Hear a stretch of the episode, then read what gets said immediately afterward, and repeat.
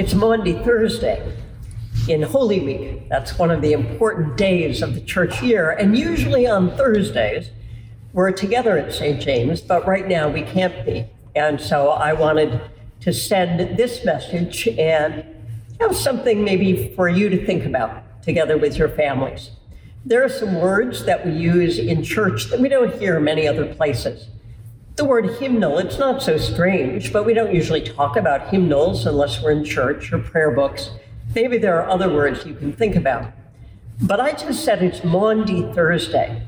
And Maundy just isn't a word I've ever heard anywhere except in church. And I only hear it about this one day of the year.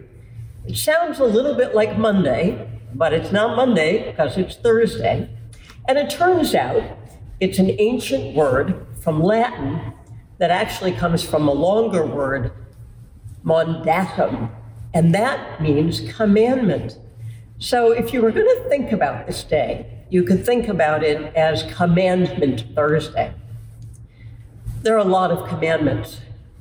I think most of you probably know about the Ten Commandments, but there are actually in the Old Testament, in the Hebrew scriptures, over 600 commandments, 600 rules. That's a lot of rules to keep track of. Some of the people in Jesus' time didn't think he was doing such a great job keeping all the rules.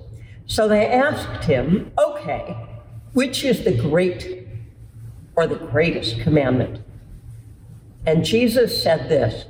You've probably heard it before. Love the Lord your God with all your heart and with all your mind and with all your soul. And the second is like it love your neighbor as yourself. So he actually thinks you can't love God and not love your neighbor at the same time.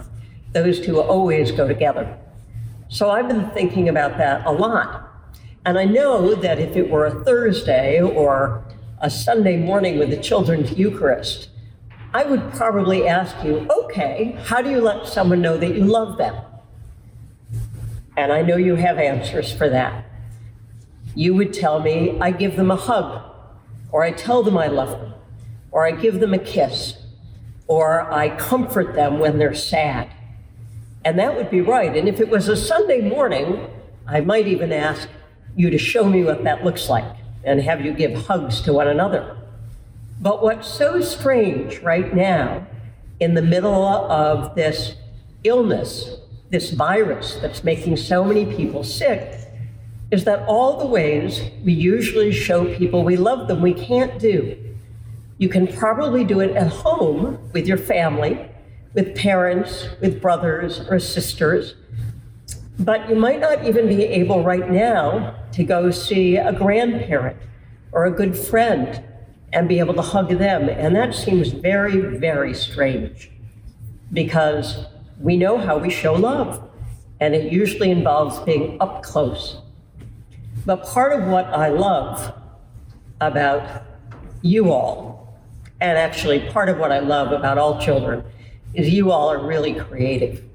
So, one of the things I've been seeing lately, including from some of you, are messages written in chalk on the sidewalks. Some of them are outside the windows of friends to say, Hi, I'm here, I'm thinking of you. And then you have your name. Some of them are written for all the people who are working so hard in the hospitals and taking care of people who are sick. And you're writing little love messages to them. That seems pretty great.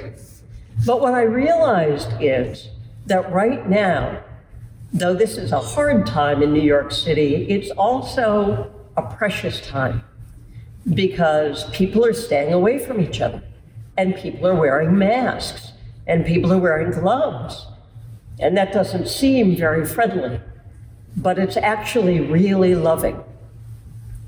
We're all doing that so that we'll stay safe, but so that other people will stay safe too.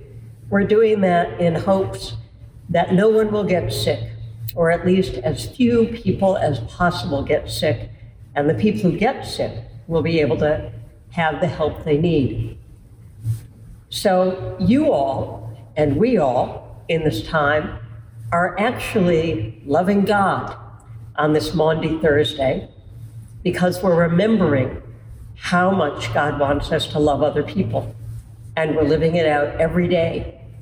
So I'm really proud of you and hope that when you think about this week and when you think about how frustrating it is to be inside more than you want to be, to not be able to see your friends, to have to do school online if you're in school, I hope you'll remember that what you're doing is really loving and that you are fulfilling the commandment just like Jesus asked us.